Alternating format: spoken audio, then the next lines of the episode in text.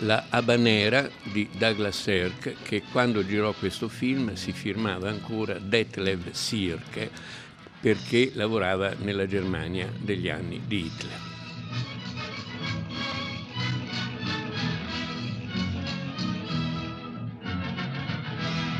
La Habanera è il titolo esotico di un film esotico prodotto per bisogno di esotismo nella Germania hitleriana nel 1937 opera di un regista che aveva già un suo curriculum importante alle spalle, aveva lavorato con Brecht, aveva messo in scena Strindberg, era un regista di teatro molto quotato nella Repubblica di Weimar a Berlino, nato ad Amburgo, il quale eh, si ritrovò insomma, a fare cinema e lo faceva bene, e soprattutto con una sua predilezione per un genere cinematografico fondamentale che è il melodramma.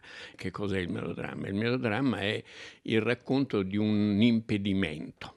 C'è qualcosa che impedisce la felicità di una persona. Eh, sta con un uomo ma ne ama un altro, è handicappato e non può vincere un premio. Insomma, un, un impedimento e la lotta per superare questo impedimento. Almodovar, grande regista di melodrammi spagnolo contemporaneo, diciamo, diceva che quando il melodramma parlava di disoccupati lo chiamavano neorealismo e faceva il caso dei ladri di biciclette. L'impedimento è la bicicletta rubata, come fare per essere felici senza la bicicletta, cioè senza un posto di lavoro nell'Italia del dopoguerra.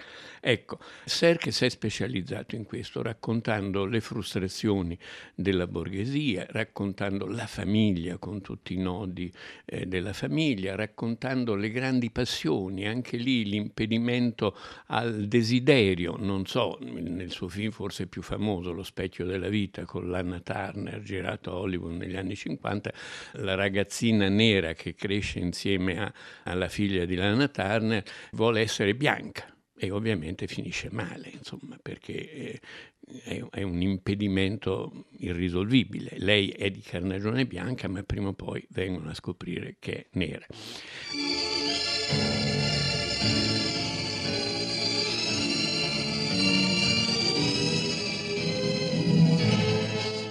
Serk, dopo aver girato alcuni capolavori del cinema nazista, i grandi melodrammi nazisti degli anni 30, se n'è scappato perché mille intrighi, in qualche modo Goebbels gli aveva bloccato i fondi in banca, però aveva lasciato aperto un conticino, lui con questo conticino è scappato in Italia dove viveva sua moglie che si era rifugiata in Italia perché ebrea ha preso sulla moglie e è partito per Hollywood, prima per la Francia e poi per Hollywood. E a Hollywood ha avuto una buona carriera, diventata grande negli anni 50 con i grandi melodrammi della Universal International, ma ha fatto un po' di tutto, anche polizieschi, anche, anche i western, però alcuni suoi melodrammi sono nella storia del cinema, come Le foglie al vento, Il trapezzio della vita tratto da Faulkner, eh, soprattutto Lo specchio della vita, Magnifica ossessione, sempre con grandi attrici, Barbara Barbara Steinwick, Jane Wyman, Lana Turner, eccetera, eccetera. Serke ci sapeva fare e ha fatto due o tre melodrammi famosissimi in Germania.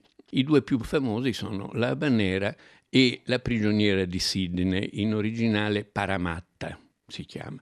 La prigioniera di Sydney forse è più bello che non la Banera, però la Banera ha più motivi di riflessione. La prigioniera di Sydney è la storia di una ragazza che si attribuisce per salvare il suo uomo i delitti del suo uomo e viene spedita in Australia insieme alle prostitute, alle ladre, eccetera, per popolare l'Australia come facevano allora gli inglesi. E in Australia ha questa nuova vita tra carceri, lavori forzati, però anche successi successi come cantante, perché è Zara Leander, la più grande cantante degli anni 30 in Germania.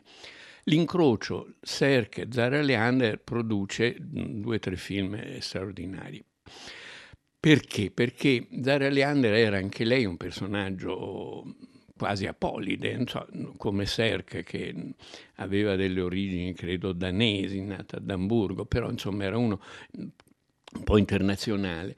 La Leander era una svedese, era una svedese cantante brava che aveva successo, che si ritrovò a fare una tournée in Germania e in Germania eh, la scritturarono per dei film e Goebbels ci saltò su, tentò anche di farsela, questo è stato raccontato più volte, anche Hitler l'ha corteggiata, perché diventò la grande cantante tedesca degli anni 30, pur essendo svedese.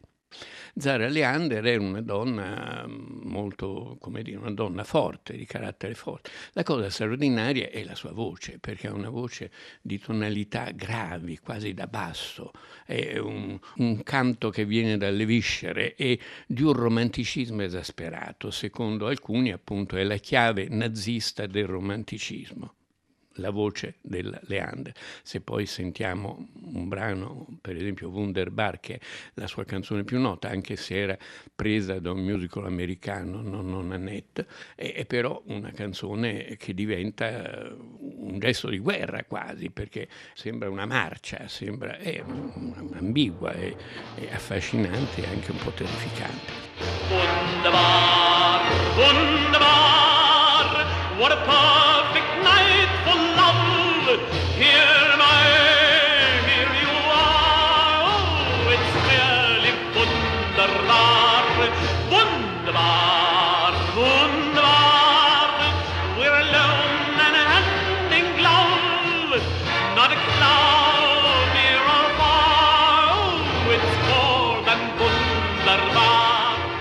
La Banera è un film, secondo me, molto bello perché Serge ci sapeva fare, sapeva girare, che si svolge a Porto Rico.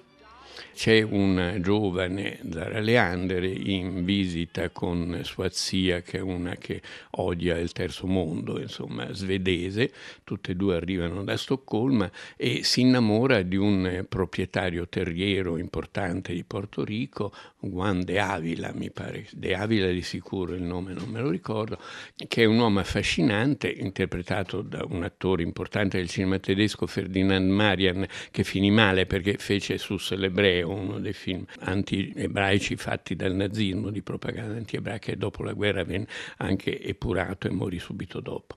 Però un attore di qualità, come erano gli attori che venivano dal teatro di Weimar. Sie machen mir eine unaussprechliche Freude, meine Damen. Mein Name ist Pedro de Avila. Allerdings dürfen Sie keinen Kampf erwarten wie in den großen Arenen von Mexiko oder Madrid. Eine Dorfkorrida nur und die einzige noch dazu in einem ganzen Jahr. Aber das gehört eben zu meinen Patronatspflichten. Umso mehr darf ich es mir zur Ehre anrechnen. La giovane Zara Leander, che si chiama, guarda un po', Astrea, si innamora di questo proprietario terriero che è anche un buon torero, lascia la zia e fugge dalla nave e si congiunge con questo signore che se la sposa, eccetera, eccetera. Otto anni dopo la storia riprende e riprende con una grande infelicità di questa signora perché il marito è non solo maschilista, non solo un capitalista, è anche possessivo e soprattutto vuole educare il figlio secondo i suoi criteri, mentre lei, questo bambino biondo, delizioso, ariano, perfettamente ariano, lo, lo vuole educare con criteri europei. Gli fa costruire una slitta, per esempio, di cui a Porto Rico non si può fare niente, gli canta canzoni sulla bellezza della neve e dell'inverno, cose di questo genere. Singst du mir jetzt das Lied vor, das du für mich gemacht hast? Hm? Du musst aber sehr nah herankommen. Muss es nämlich sehr leise singen. So schön bist du heute, Mama. Wenn ich nur dir gefalle, Liebling. Toll, Für dich will ich immer schön sein. Nur für dich. Du musst stolz sein auf deine Mutter. Ich bin furchtbar stolz auf dich, aber jetzt das Lied. Ja.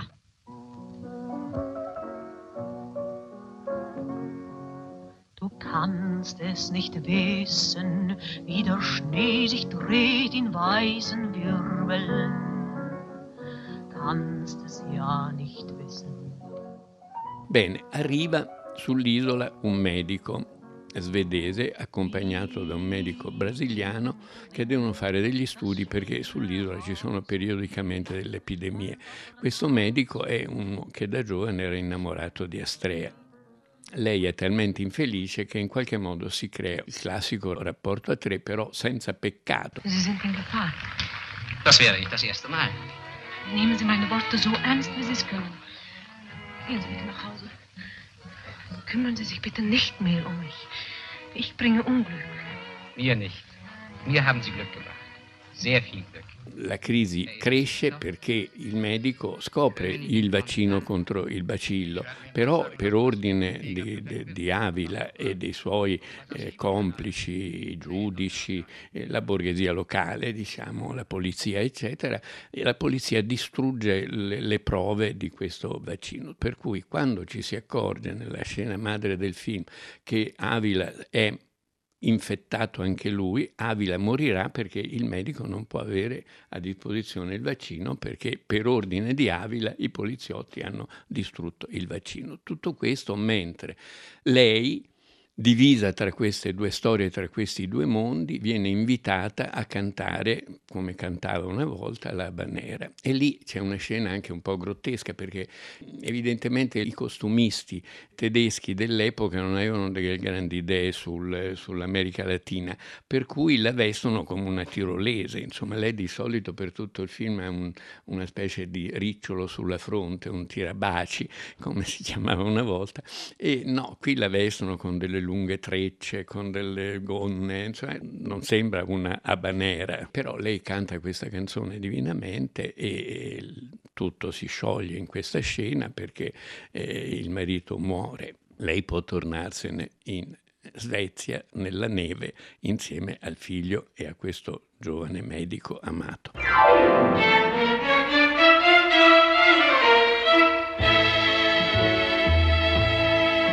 Der Wind hat mir ein Lied erzählt von einem Glück unsagbar schön. Er weiß, was meinem Herzen fehlt, für wen es schlägt und glüht. Er weiß für wen.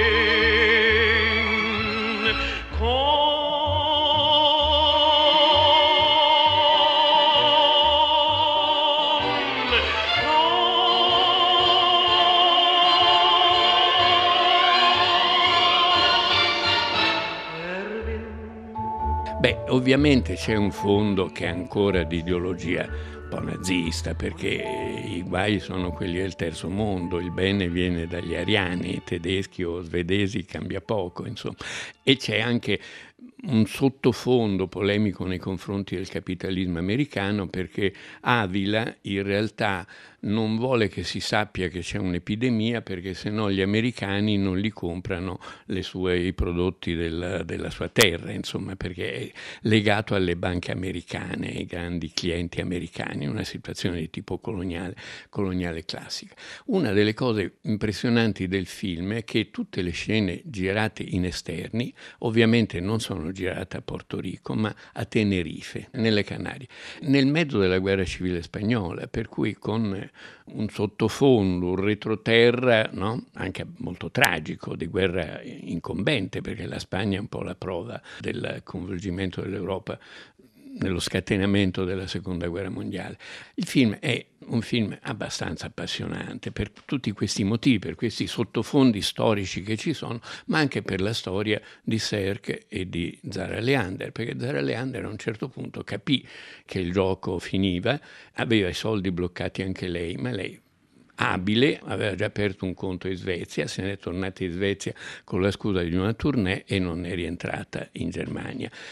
Zara Leander dopo la guerra ha avuto i suoi, i suoi dispiaceri, i suoi guai ovviamente, perché per un po' è stata tenuta da parte, poi ha continuato a cantare grandi concerti in Germania, in Svezia e in giro per il mondo e è finita a un certo punto, 1966, a girare un film in Italia con il tremendo Luciano Salce, un film idiota che si chiamava Come imparai ad amare le donne, e c'è una scena di questo film girato sul lago di Como o il lago Maggiore, un lago. In questa scena c'è la contessa Olga, che è Zara Leander, che suona il piano e canticchia circondata da tutte queste donne delle generazioni successive, di una certa fama, ma che non potevano reggere il confronto con, con lei. La cosa curiosa è che io sono sicuro, matematicamente sicuro, ma ovviamente non posso provarlo, di aver visto Zara Leander a Milano. 1966 abitava a Milano, un giorno attraverso Piazza Duomo, esco dalla galleria, ci sono le strisce pedonali, ferma prima delle strisce perché c'era il semaforo, c'è una macchina scoperta di gran lusso con un autista col berretto come Eric Fostroheim in, in Viale del Tramonto e nel posto dietro c'è una signora di una certa età con un gran turbante di molti colori, io la guardo e dico ma non è possibile, quella è Zara Leander, non sapevo che stava girando il film sul lago, quindi molto probabilmente è vero che era scesa a fare spese, eccetera, eccetera. Questa signora ha visto che ero lì con la bocca aperta, incantato che la guardavo, mi ha fatto un sorriso straordinario, con chiaramente una dentiera, non lo so, comunque era troppo, era troppo sgargiante per essere molto colorata, molto dipinta, e poi con questo turbante di, di molti colori, insomma, è un personaggio esotico di un film esotico tedesco degli anni, degli anni 30. E io sono rimasto lì un po' a bocca aperta, non ho mai scoperto se era lei o non era lei, però diciamo che al 90% sono sicuro che era lei. La Havanera.